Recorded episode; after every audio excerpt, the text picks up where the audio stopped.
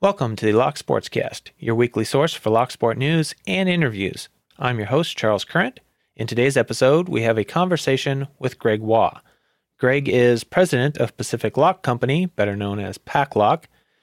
He is known as PacPrez on Twitter. A link to his Twitter account, as well as the PacLock main Twitter account and the PacLock website, will be in the show notes.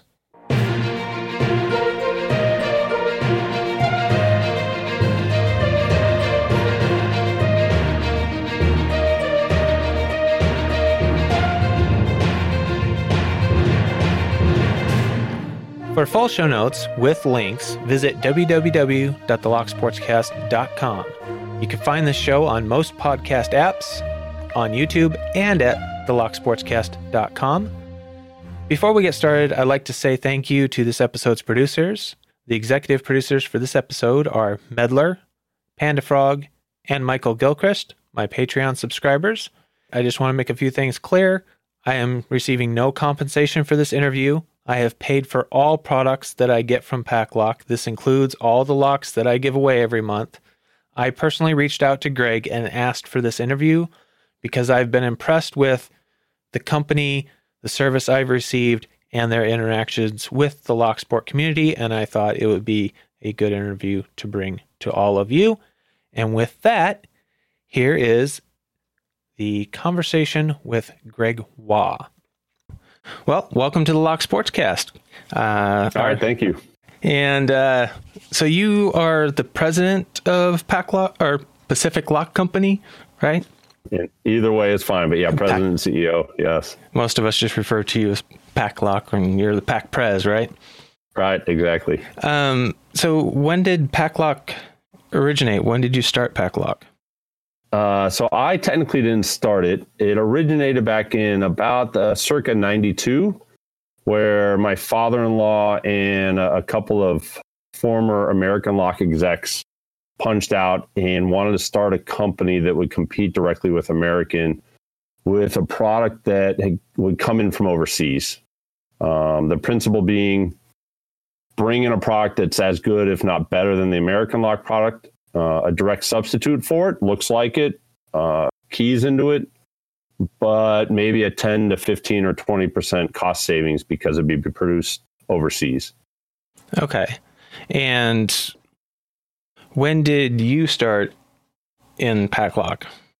Yeah, right around uh, 2005. Okay. And what what changed the direction of the company as far as going from the overseas to making it in the US? Well, uh, so what I would say, probably the, the critical pillar for PacLock being here today was Master Lock buying American Lock in 2002. Uh, I'm not a locksmith. I don't come from the locksmithing world. I'm a double E guy. High end network engineering was my career with the military. And after the military, and I was finishing up my MBA at UCLA.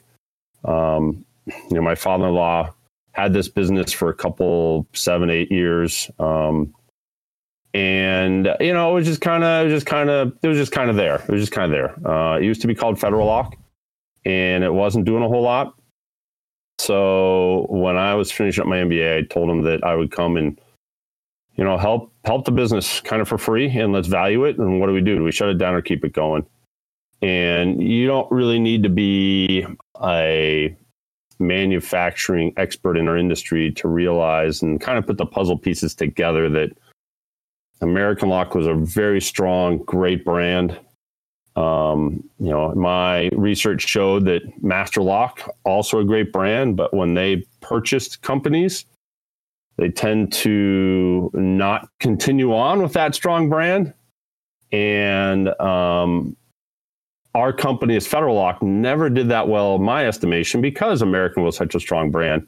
Locksmiths and customers didn't care about a 10 or 15% cost savings if you can get the American Lock brand. So when you kind of add everything up, I told the family, I said, look, you know, Master just bought American a couple years ago. We're a direct substitute for their product. Uh, we never really had much of a chance before. The company never had much of a chance before because American was so strong. But I think over the next five, ten years, you're going to see a big shift. uh, in that American Lock product. And if we can kind of turn ourselves into that new American Lock, I think we have the chance of kind of taking over. So that was kind of the impetus for keeping not only the company going, changing the name. We wanted to get away from the Federal Lock name.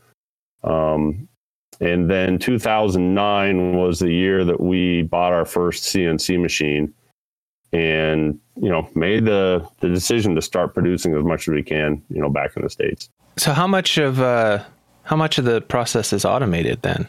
using CNC, but how much hands-on do you have to do on each lock? There's still a fair amount. Uh, you know, I don't have crazy robots working over here. Uh, we've got good people. Um, we do our best to make sure that everything's working right and and is as efficient as we can. Uh, I'm definitely a process type person. Um, we use iPads to track everything right now, to track our, our post machine checks, to track our assembly. So the idea is that we can hire really anyone to help us grow, bring them in and give them that on the job training. And, and, relatively quickly, they're up and going and helping us out. Um, so the CNC machines are certainly automated. And we, you know, we can take a batch of parts, uh, throw them in the machine, and let's say 10 minutes later, 32 parts pop out. And that's automated. But from there, you know, you've got to plug the hole in the side for the ball bearing. You've got to sand it. You got to send it out for anodizing or heat treating or plating. And then it's got to come back in and the full assembly, or your cutting keys or pinning cylinders, uh, you know, all of that's you know done by by non-automated functions right now. I can appreciate that because it's good to the hands-on approach. Something gets lost when everything gets automated. People don't even catch the mistakes. That's true, and it, it obviously introduces mistakes too. Um, you know, there's times where where guys will write us and say, "Oh, Greg, you know, uh, oh, there's some sharp edges on this one lock, and how could you guys let it go out like that?" And and it's true. And we work our butts off to try and make sure that all those details aren't missed. But as you're growing and you bring people in, someone didn't quite sand it just right. And we don't have robots back there doing this. We're not on on big automated machines that are doing everything. And that's a benefit to us because we can be that's what allows us to be nimble and agile and to come out with new products so fast. I don't have a, a monster machine that can only make this one part and that's all it does. Yeah, yeah, that's true. I yeah, I guess the repeatability would be a lot better with a, a robot potentially, as long as it doesn't mm-hmm. mess up. Working in the manufacturing uh, sector, I see my right. share of that type of thing. How did you get started? I know you do a lot with the Locksport community. You you get feedback and you request feedback. When did that start, and how did that get started? I would say probably last year. So from 2009 up through 2018, even 2019, the, the focus for me has been building the infrastructure of the company. Uh, when we brought in that first CNC machine, uh, within three months, you could tell we're going in the right direction. But there's a lot that needs to be put into place to ensure that we can maintain um, the quality. I mean, you are talking to the guy that even right now, I'm, I'm programming the machines. I do a lot of the engineering, and I used to run the machines the first couple of years. Can't do that anymore, and haven't done that for a while. But um, you know, that's what 2010 up through 2018 was all about: was building the company so that we could be ready. So that someone called us and said, "We're ready to launch. We want a lot." We'd say, "Sure, we can. We can get it done for you." Uh, not Greg in here working crazy hours trying to produce 10,000 padlocks or something like that. Um, so I felt like last year was the year where most of those puzzle pieces were put together. Certainly, our launch into Home Depot, uh, the limited launch that we have, was another you know kind of starting point for us.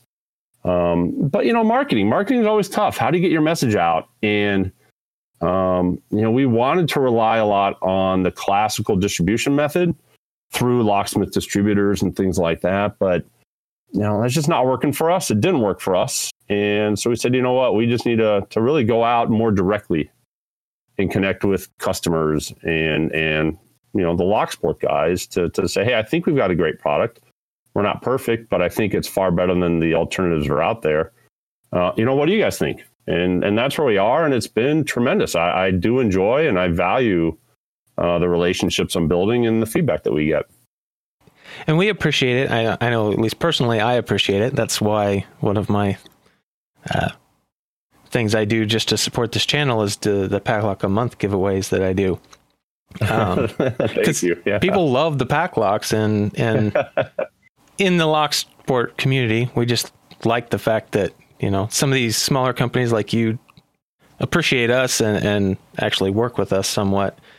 But I can understand the difficult time you're having uh, with. You know, I've seen it on on some of the channels. The the established locksmiths and some established industries they have a relationship with Master Lock or American Lock, and that's what they've always done, and that's just where they they they stay. So. Mm-hmm. Yeah, and I, I, typically tell them that you know PacLock might have to do things today that may challenge your business directly. Um, I mean, I candidly tell people if you're not selling PacLock, I'm coming after your business. Doesn't matter who you are. If you're selling a competitive product to PacLock, don't come crying to me when we take your business from you. And it's going to take you know a year two years of that as we grow as we start picking up business.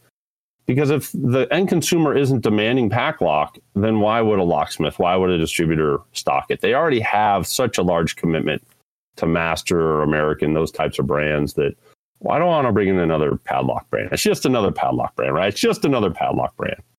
Right and it's another one that we have to support and right. maintain inventory and and whatnot. I yeah, I can I can understand the the reluctance on the part of some uh, locksmiths. Like I said, do you get a sense for maybe outside of the locksport community what your brand recognition is like? I mean, do people know what PacLock is? I think we're getting there. Uh, we're seeing it today, you know, especially with our, our launch into Amazon about a year ago mostly the calls we get are um, because they want the innovative products. They want the ability to, to key all this together, and they've heard about PacLock, and they see the products we have, and they've heard about the customer service. Um, and so, on the whole, I think if you ask me, you know, what is PacLock today? You know, for those who know about us, we've got a good reputation, and our products have a good reputation. And the fact that we innovate and, and come out with products so quickly helps us out.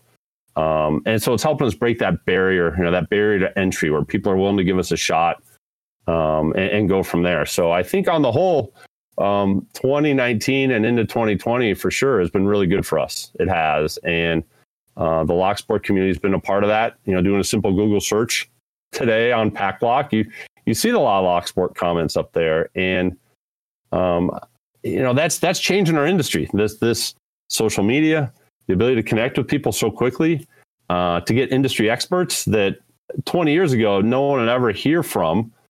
Today, they can put a video up and millions of people can watch it and find out, wow, I never realized that product is either that good or hey, that product's really that bad. You know, that happens today.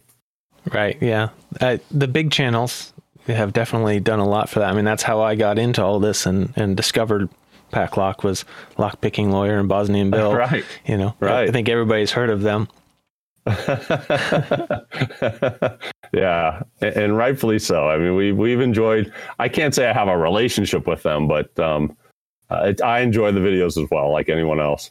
So, were you involved at all in the uh, the PacLock skateboard for lock picking lawyer? I mean, you're talking to the guy that built most of the skateboard. So I, obviously I brought it with me here because it is pretty cool. Um, you know, everything on the back that you're looking at here, from the trucks to the axle to the wheels, that was about two weekends for me. Um, you know, building that out on our lathes and the mills, and you know, a little bit of background story was that Harry, a lockpicking lawyer, called me and mentioned how he was going to do this collab with the skater guys, and it was his idea to come up with the wheels out of hockey pucks. And um, so he said, you know, Greg, I, can you do something like that for me? And I said, Harry, you know, we'd love to help you out. And, but how long do I have? Because I think I can come up with some other ideas. Fortunately, I had enough time. And, and, um, you know, so the whole idea of this lockable skateboard and the trucks and everything, it just, they came out really cool, I think. So we've got three in existence and one of them at this point is just annihilated because that's what the, the, the skate guys did to it. So Harry's got his and we've got ours. Yeah. Yeah, that was really cool, uh, and probably a pretty good promotion. I think a lot of people caught on to that. Yeah, it was fun. It was fun. a lot of people ask us to to make more of them, and the family said we're not in the skate skating industry. We don't know. We don't know. So it's it's going to be one of those things that uh, you know, Harry's board and our board's going to be the two in existence, I think. Yeah. So, yeah. When did you guys get your first uh, military contracts? I laugh because a lot of these are long stories, and, and I have to find ways to summarize them. Um, when when I joined the company in 05, the company had been getting contracts already, um, just kind of not a long term contract, just one offs where uh, with our government, if it's a long, if it's a contract over a certain amount, the product must be what they call TAA compliant, Trade Agreements Act compliant, which really just boils down to it can't be made in China or North Korea. You can make it anywhere else, and you can sell it to our military. Uh, that's why Master does a lot of that work down in Mexico. It's compliant, and they can sell it from Mexico. Um, but if they're smaller contracts, you know, fifty thousand dollars, eighty thousand dollars, it's unrestricted, they call it. it, can come from China. So our business would win a fair amount of those contracts, um, unrestricted coming in. Now, when I joined, I, I wanted to go after the big contracts. Um, you know, I my humble estimation, Master, one of the reasons they bought American was to take the government business. Uh, they want a monopoly there. A lot of people think it's because of the locksmith world, but I don't think so much. I think it's more on the military side. They wanted that business. And this whole idea of that laminated padlock being equivalent to a solid body padlock, you know, that was all master. And it was brilliant. They did a great job. So um, for us to compete, though, we could not be a Chinese made product. And 2007, I think, was when the, the contract came up. They're about three years long. And that was the first time that big contract would come up. And we got thrown out because we weren't enough U.S. manufactured. You know, the government doesn't help you determine what's enough.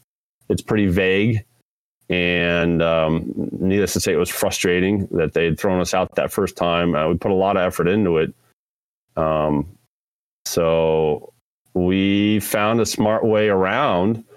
And through what's called the FASI program, this Fleet Automotive Support Initiative, um, which is just a fancy term for saying the government doesn't want to be responsible for maintaining millions of SKUs, whether it's lug nuts for the Humvees or, or doors. They put a program together and they go out to the commercial world and say, hey, you guys are good at doing all this. You source all this for us. You're responsible for maintaining it. We'll give you a 10 year contract. And these are huge contracts that big companies have to compete, like Lockheed Martin or SAIC, Oshkosh.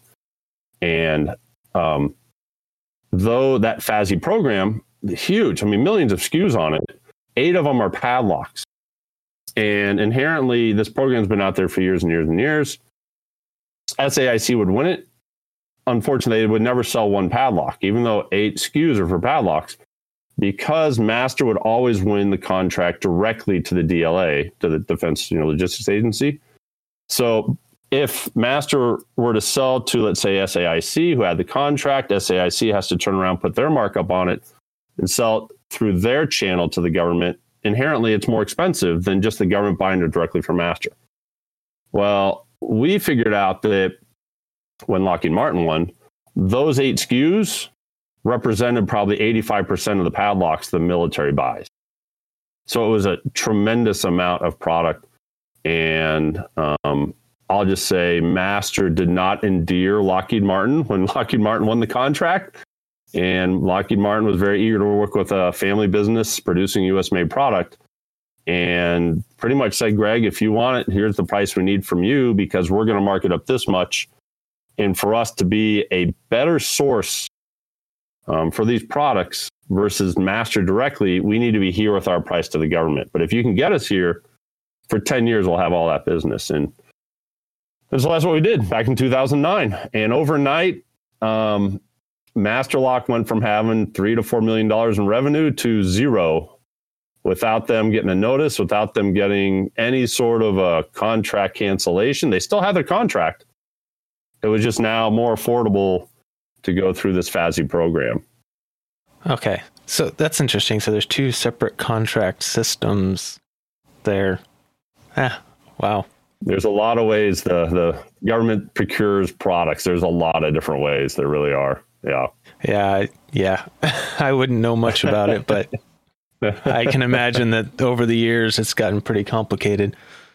Yeah. Um, yeah. So what about the new uh, disc detainer lock contract that you announced? Right, right. Yeah, we're excited about that. Uh, you know, I think the mantra for Paclock ever since I joined is where are the monopolies?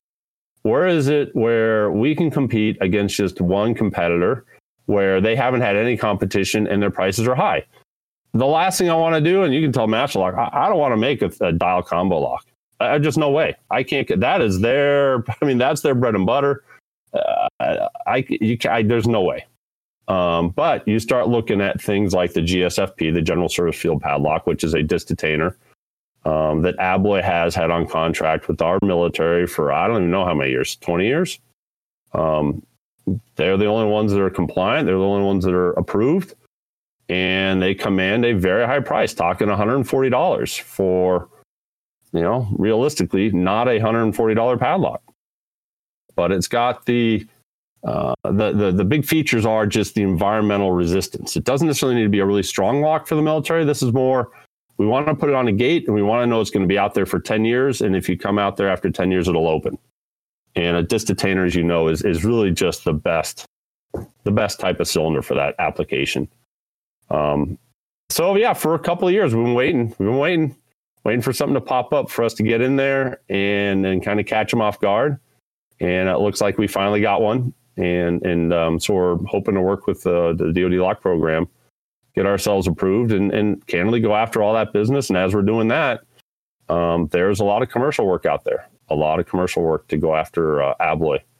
So uh, as much as Master has been in my sights for you know 15 years now, uh, Abloy is now a part of that picture for me. That's so. I had actually never thought about the the fact that a disc detainer was more resilient in in adverse weather conditions. Um, mm-hmm where I work, we have a lot of uh, locked gates with padlocks. Most mm-hmm. of most of them master locks, a few of them mm-hmm. ABUS because of security mm-hmm. issues. But it without a fail, if I have to go out there to get in one, I usually end up having to cut the lock off. right, right. And even our uh, lockout tagout locks, again master lock, and they are. If I leave them on for two weeks because the equipment's down for maintenance, I gotta practically beat the thing off with a hammer. We have a very corrosive environment, plus Oregon with uh-huh. all of its rain. So yeah, I never really thought about that, but uh, I had thought about some of the the things about the Paclock LOTO locks after working with some here. Mm-hmm. That that would probably be a much better fit, but trying to get a multi-million dollar corporation to change its, it's ways tough. is impossible at my level. So it's tough. It's tough. It's tough. And, and we get it. And we're, so I say we're patient. We're not going anywhere. We're patient. Uh, this disc detainer core, no, our goal isn't to be, you know, more pick resistant than, you know, Abloy. Um, you know, the goal is just to be equivalent right now. I just want to hit the equivalent. But I think out of the gate, we will be better. One of the things we're kicking around right now is Abloy has brass discs in there. And I realized they put a anti-drill disc up at the front. But what if I told you we were going to do all stainless steel discs? No brass disc, but stainless steel. Um, you know, far better from a drill resistance perspective. Should be just as weather resistant as a brass disc. Um, but I think uh, already a step ahead of what Abloy does. And so I'm letting a little bit sneak out right now, but that's that's the kind of stuff we're looking at to make sure that when someone sees our disc detainer product, and we're going to we're actually going to call it an RD for rotating disc because disc detainer just sounds weird to me. I like RD for a rotating disc, and then we separate ourselves a little bit. But uh, I just I want people to look at us and say, yeah, you know, if Abloy is selling that for 140 bucks, that pack pack lock that we're going to make the cores here in the states. You know, the the discs are made in the states uh, the outer shell. We're going to make all that here, you know, in the states. So if we can't compete with Finland on quality, then something's wrong with America. We're going to get this done. Yeah, um, I like that the the rotating disc thing. I mean, as a non locksmith or or a non picker, you say disc detainer, and the eyes just glaze over. Like, what are you talking about? right, rotating disc is a lot more better. descriptive. Right. Agreed. Um, so you've you've done quite a few new projects here lately. You've got a uh, an RV storage compartment lock that you put out there for some testing, and uh, your trailer hitch lock. Right. How are those going? How are how are you doing? Uh, what we're calling the SRV for Super RV Lock. You know, we're very creative with our product names. Um, the testing's gone well from the people we've heard back from. Um, I'll admit that we didn't line ourselves up as well um, when we picked out our testers.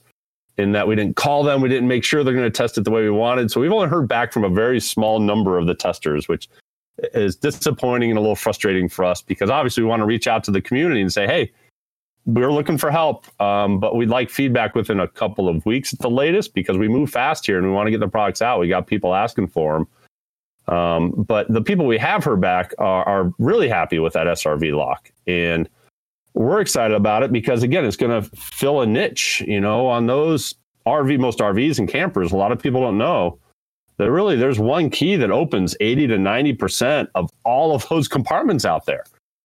So now we can take our UCS system that's got 20,000 unique key numbers that you can get on your own and virtually, hopefully, one day at every Home Depot um, and replace them with a good quality cylinder. We, we think they're, and, and probably reasonably priced as well.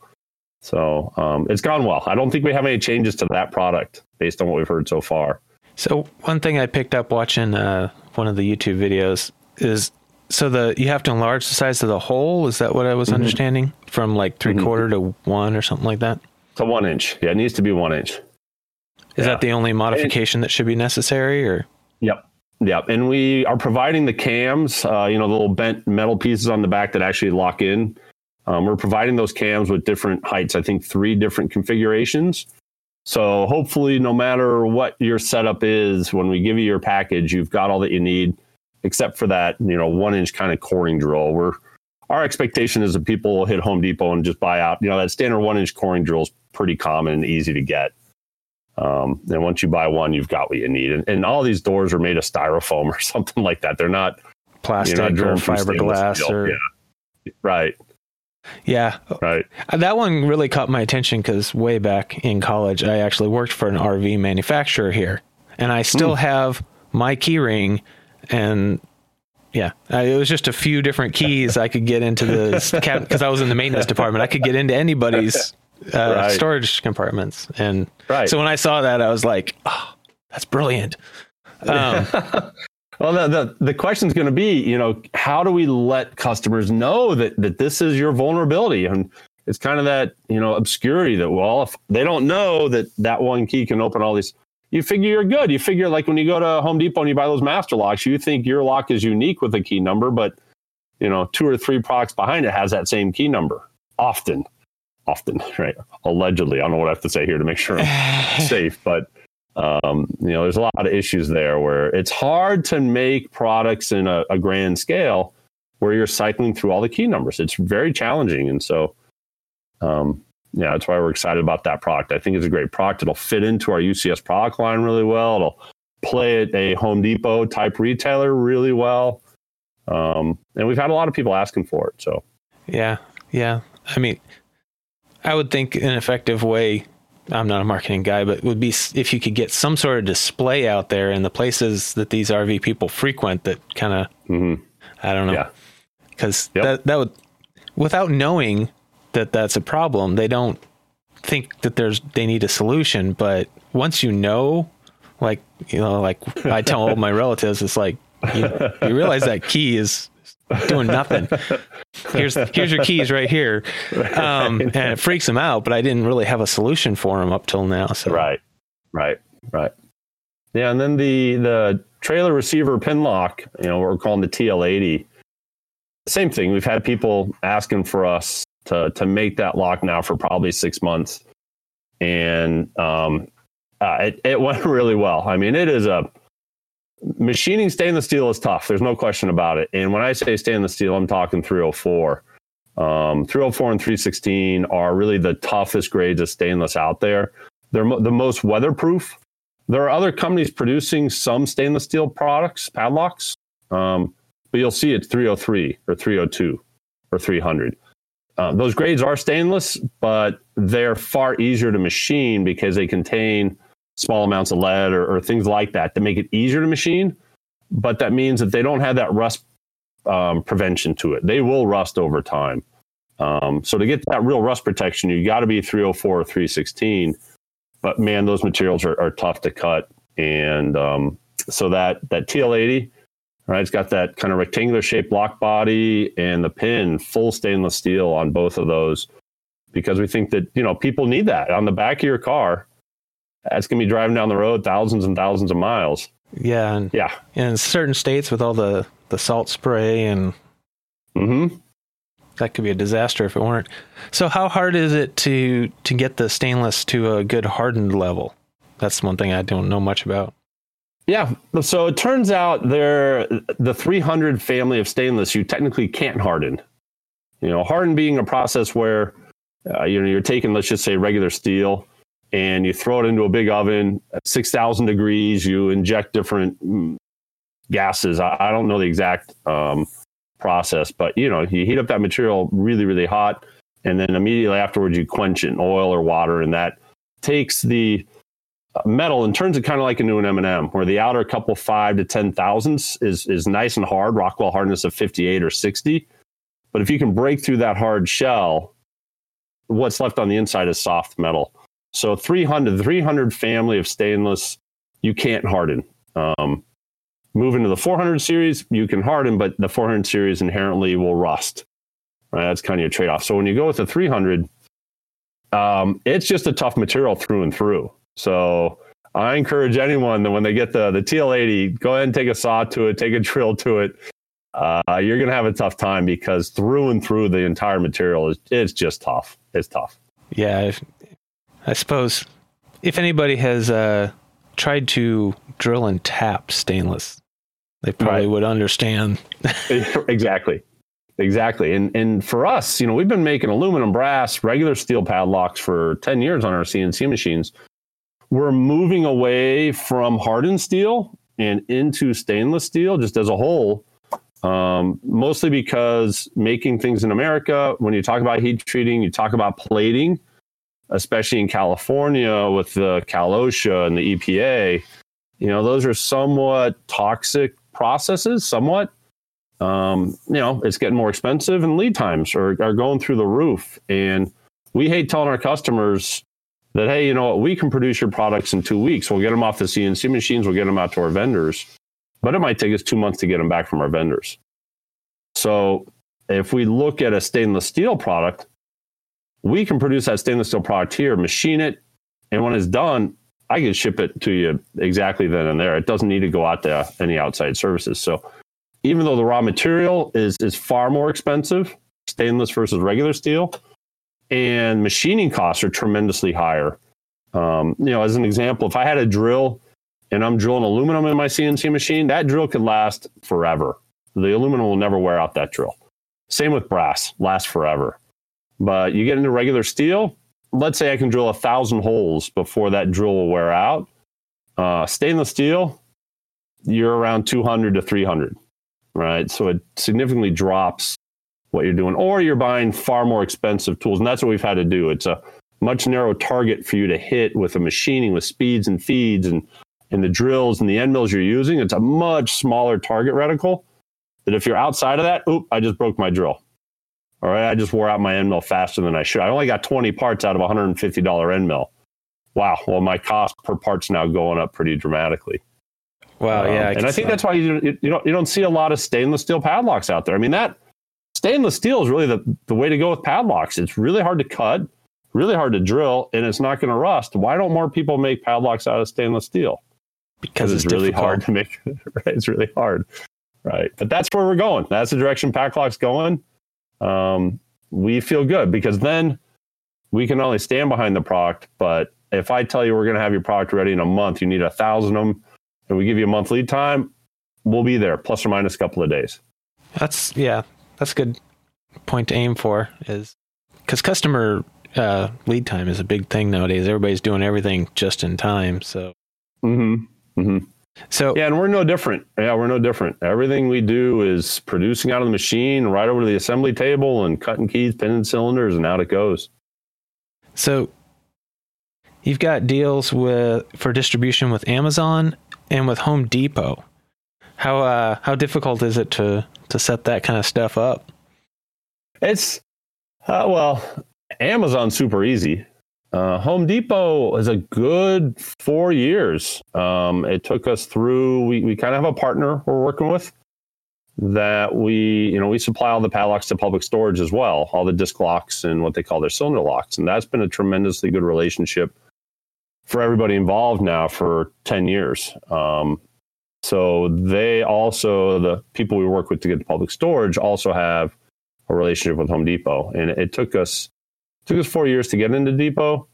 Um, but there's some exciting stuff going on right now that I can't say much about. We're in about 30 stores and stores that are not really in great locations. And the stores we're in, we're not in good locations in those stores. I think anyone that's seen our product at a Home Depot would, would know what I'm talking about because we're like in some weird safe area way over here or in like the toddler section over there. We're not in the, the padlock bay right now in some of the stores. But even with all that, because we're kind of like an extra credit project. Um, with all that said, the sales have been really good, uh, and people are coming back for more and more and more. And I just think that we're reinventing. You know, we are disrupting how padlocks have been sold through the retail marketplace. You know, that's what we're doing right now, and I think Home Depot's seeing that, and I think they want to talk, uh, you know, more about what we can do and that sort of thing. So I can't say much more there, but um, Amazon's been tremendously good.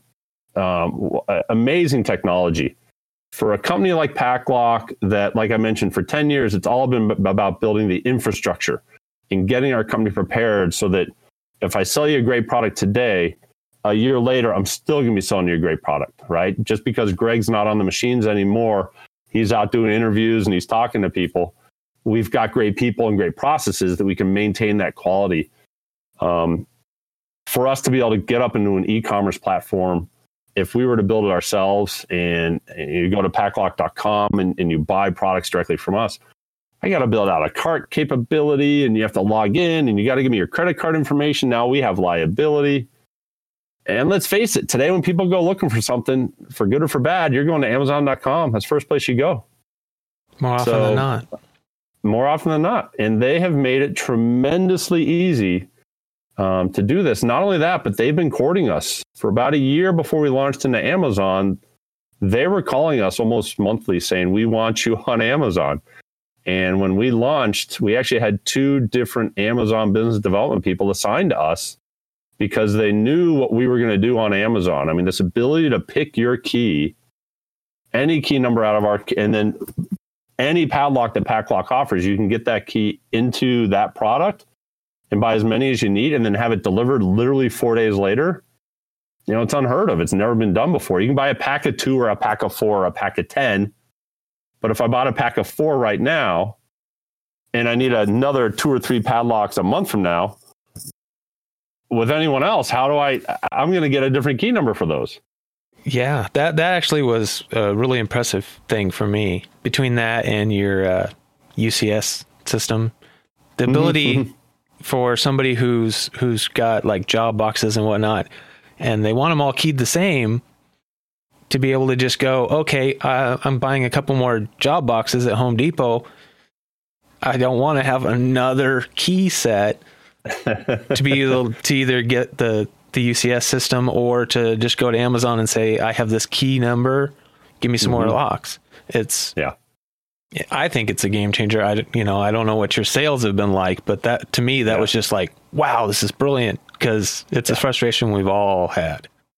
Yep, agreed. And that's where I think we're a disruptive technology, as the business schools love to talk about. I mean, that's the disruptive technology in our industry right now, and a very we're a very slow, old industry. We just are. I mean, you can name every other padlock maker; they're just slow and old. Um, this is truly disruptive. We are going to change how padlocks are sold in the retail market, how padlocks are sold directly to consumers. And just an example with Amazon, you know, we've been doing really well in America, but customers in Canada, you know, Australia, Europe have been clamoring for our products to get over to there. We just have so much to work on. We haven't been able to do it. But just yesterday, we found Amazon now has the capability to where you can sign up for a service where they will handle all of the duties, all of the import fees, They will take care of all that for the customers. All PacLock has to do is literally get accepted into this program, and then right then and there, we can start shipping from America to a hundred countries they've listed, and all the fees are up front. So if I'm in England and I want to buy PacLock, it's DHL shipped or UPS shipped, and all the fees are right in front of you. And you know what they're going to be, and it'll show up your doorstep a week later, and you're not getting a, a, bill a month later for duties or something like that. Oh wow, that's and that was just yesterday. Oh wow, do you know how hard it'll be to get into the program? Uh, we've we've sent in our request. We put our proposal in. I think I think we're going to get in. I don't think it'd be an issue. Um, like I said, Amazon's pretty excited about what we're doing, so um, that's going to help us, you know, grow even more quickly into the other countries. And then our long term plan is to take our UCS product line and bodies without cylinders, so entire padlocks assembled, no cylinder in them get those into Amazon's fulfillment centers, let's say in England or Canada or Amazon, I'm sorry, Australia. Um, but the cylinders are separate, and the cylinders will be over there as well. And we'll have our pinning pack. Um, we'll have keys that you can use, and customers going to buy padlocks, buy the cylinders, get them two days later out of the fulfillment center or one day later. And you know, for the pro customer that can pin cylinders and follow a simple little pinning guide, you're now in control of all your padlocks and you're getting them the next day, right? Australia, Canada, you name it. That's kind of our long term goal. So we're not shipping directly from the US to you in Canada. That yeah, that's wow. so much is changing so fast with all this technology and and Amazon and all that. Uh, wow. Uh, I know especially that uh, the people, the lock sporters in Australia, have been having to do a lot to try and get your locks down there. right. I shipped a, a, couple of them down there so far. Um, so yeah, um, a lot of us do these uh, custom engraved pack. How how difficult a process is that? How long does it take per lock for you guys to actually get that engraving on there? Uh, well, if any other lock manufacturers listening, it's really, really hard. Oh, and it takes a long time. And oh man, it's, it's it's not worth it. You don't want to do this this engraving for customers. Oh, what a pain in the neck. Um, now, obviously, I'm joking. So it all comes down with technology. I won't say it's really easy, but you know, with today's tools, and if we can get a decent file from our customers, you know, some vector file is ideal. But if we can get vector files from customers, yeah, it's really not too challenging to turn that into a file that we can load up on a laser and rock and roll. And where we get challenged is when someone says, Hey, Greg, I'd like to do 10 padlocks. Okay, no problem. You know, we'll do one for you, no problem. Well, yeah, but I want 10 padlocks and I want one to say happy birthday, Greg, and one to say happy birthday, Charles, and one to say happy birthday, Fred. And well, okay, each of those is easy, but each of them represents a, a new setup in the laser that our uh, assembly team has to then create a file and we got to change this. And, and on every lock, we're changing. We've done it. We charge a little more to do that. Um, unique serial numbers. Hey, Greg, I want a 2000 padlock serialized from 1 to 2000. No problem. We don't charge extra for that. The machine can keep track of what key number it's on. So every time we hit a lock, um, it'll increment the serial number automatically. So that that's easy for us with safety lockout. That's a big thing.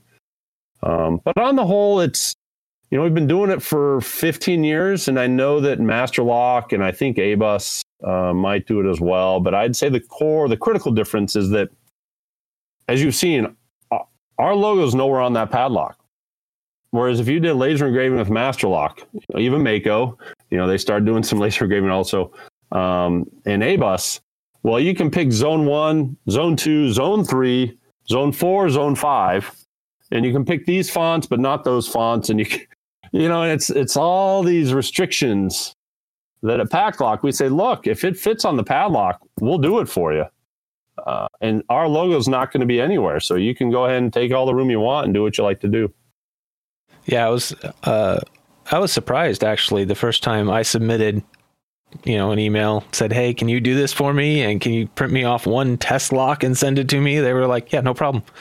I was I was thinking, no, I want an order of ten or hundred before I'll print them. But yeah, and we like doing the test locks because we, we want you to be, you know, obviously satisfied. So we'll take, we have locks back there that we just take a black marker and we'll marker over what we were laser engraved last time. And then the laser burns off that. And then we'll take a picture and say, all right, is this what you're thinking? Is this, are you happy with this? Or you want to make it bigger, or smaller? Um, that way, when you get your product, you're like, yep, that's what I was expecting. Not, oh, that's not what I told the guys to do. And so we ran into an issue like that like 10 years ago. So today we've got files and documents. We take pictures of every logo we do. So even if two years down the line you come back to us saying, hey, I want locks just like last time, no problem. We, we know what we did for you before. Uh, we have all our quality files set in place. The laser is built in a way that we can put new locks in and it'll look exactly like we did for you last time. It, it's a great service. It does, you know, for us Locksport people, it allows us to have that custom logo on there, and like I do, do the giveaways with, and a lot of people really enjoy that. So, yeah, I think it, it. yeah, I try and, you know, for us, we try. I try and tell like locksmiths, especially with Amazon today. A customer walks in off the street, they're coming in to get information from you. They're trying to take, you know, your expertise, your knowledge you've you've built up over the years, and say, what's the best product for my solution? And they'll talk to you, and you'll say, oh, you know what this is what you need to buy. And then they're to say, oh, you know what? That's a great idea. I need to go back and talk to my wife first before I do it, or I need to whatever. And they leave your shop. And you know, the first thing they're doing is they're hopping up on Amazon. They're, they're Googling it. They're seeing if they can get it for cheaper. And so I keep telling locksmiths, why are you selling Master Lock? Why are you selling America? Why are you selling on ABUS? They're competing with you on Amazon. When these guys walk out of your store, if you just quoted them a, a master whatever, they're walking out and they're trying to get it. Now you got special keyways, but the point is sell your own product. Sell the Greg Locksmith Shop product. Laser engrave, hard stamp, put your your product information on there. And now when they walk out of your shop, they, they won't ever find that product because you don't have it online. I mean, they might find PacLock and it might look the same, but still they don't you know and also if you had them custom made that's advertisement for your locksmith shop every time they're using that lock every time their friends see them unlock that lock. Yeah. Right. Brand recognition. Yeah. Yep. It's not and Master Lock. it's your locksmith company. You know, eight one right. locks. Right. Um, right. Yeah. I. I'm not a locksmith. I don't know how all that stuff works, but I would think that would be a good thing. Right. All right. Um, so, do you have anything new coming up, or anything you want to tell us about? Just gotta ask. Uh, there's always a lot going on. Um, what I will tell you is that uh, you know electronics. Yep, uh, we're getting into that as well. We've been into it technically. Um, you know, Bluetooth style uh, with a very different focus than what you're seeing from, let's say, Master or even like the ASSA ABLOY group. Um, you know that that's a product line that uh, we feel very excited about. Um, we've got some some some stuff to do to kind of get it ready for for show again and, and, get it out there. So, you know, you see PacLock hitting hitting Master slash American Hard. Um, you know, we're, now Abloys in our sights. Um, yeah, uh, electronic locks. We're going to be there as well. So, I'll be um, interested. Always a lot going on. Yeah, always a lot going on. I'll be interested to see what you come up with because I'm very skeptical about that whole thing. Hey, you're going to enjoy it. You're going. I'm here to tell you. I think the locks, especially the Locksport community, is going to enjoy uh, what we. I think. I think um, what we've come up with. I, my problem has been the way things have been done lately, and I know there's so much because um, I do have a, an electronics background, so I know there's a lot mm. of ways that that stuff can get messed up that isn't obvious mm-hmm. and leads to mm-hmm. a problem down the road. So it still makes me really nervous. Good. Well, we'll look forward to working with you then. Um, all right. Well, I think that's all I questions I had for you. Um, okay. Anything else you wanted to talk about, or any plugs you wanted to get in there? I'm grateful. You know, we're we're grateful. I I do value. I mean, PacLock values the input from everybody. Um, this this concept of coming out with an idea. We've even posted, you know, 3D graphics and design files, uh, like our TL88, the the trailer hitch lock. You know, we posted design files even before we started manufacturing anything to say, hey, what do you guys think? Right, we're as long as we don't feel like we can patent things. Obviously, we need a patent. We need to keep it internal and we do a fair amount of patents, but a lot of times there's there's nothing much you can patent. It's a great idea, but there's not much to patent. Um, but this concept of getting the information out there, getting feedback, and then leveraging social media to find people to say, "Hey, look, you know, we're getting very picky about the people we want to test our products because we're looking for very specific use scenarios." And then to get that feedback um, from people like on the TL80, the trailer hitch lock, customers just got them Thursday, uh, and here it is Saturday, and we've already gotten in, um, I think, four people with videos and, hey, this is working great. Hey, this might need to change. And that's tremendously valuable to us. So we're grateful for it. And we want to think that we can keep coming to just the social media community in general, Lock Sports and everybody to say, uh, you know, help us out, help us make great products and, um, you know, help us make it to where, you know, American manufacturing, small business manufacturing, you know, we, I'm always a fan of hiring people with disabilities. Uh, for that contract we have with 10 years uh, for the military, 15% of the labor that we had of the people working on that line were people with disabilities. And not only is it just make me feel good, forget tax credits. There really aren't any tax credits. Oh, you hire people, you get tax credit. No, no, no. We do it because um, people with disabilities are great workers um, the right jobs they will excel at, and uh, just to see them come in excited about the job and eager to do it, that we really do have a commitment as a company as we grow um, to continue developing our relationship with companies that have people with disabilities so that they can come work for us or we can kind of outsource to them. Uh, it's important to us. That's a big part of of this country. I definitely feel a sense of duty because of my military background uh, to do these sorts of things, uh, give people a chance, uh, hire veterans, you know, when we can. Um, yeah, I want our country to stop buying products from from places other than America as much as we can, and and I want to be a big part of that. You've got a, a great uh, opportunity as a small business to to be able to have that good focus on keeping it American, using you know local people. It's it's good to see. Um, I like to to see things that are made in America with a, a good set of values. So I appreciate your company and I appreciate your products. And I really oh thank you want to thank you for agreeing to come on my podcast, my small little podcast. My pleasure. No, my absolute pleasure. Thank you so much, and you've done a great job, and and I we really value it. And and again, thank you. We we appreciate it. And thank you for tuning in to this week's interview episode. Remember, this podcast needs your support. You can support the podcast in many different ways, the most important of which is by sending in your Locksport related news and information. You can send it to podcast at locksportscast.com or any of my social media accounts, which you can find in the show notes or at support.thelocksportscast.com. You can also share the podcast with your friends, either in person or on social media. You can leave a review on Apple Podcasts or your favorite podcasting app. Leave a comment on YouTube, a thumbs up on YouTube, always appreciated. You can subscribe via Patreon or donate via PayPal.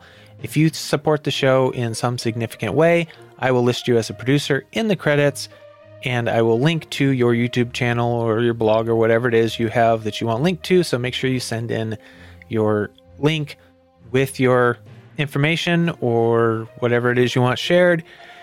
Remember to keep it legal. Thanks. Bye.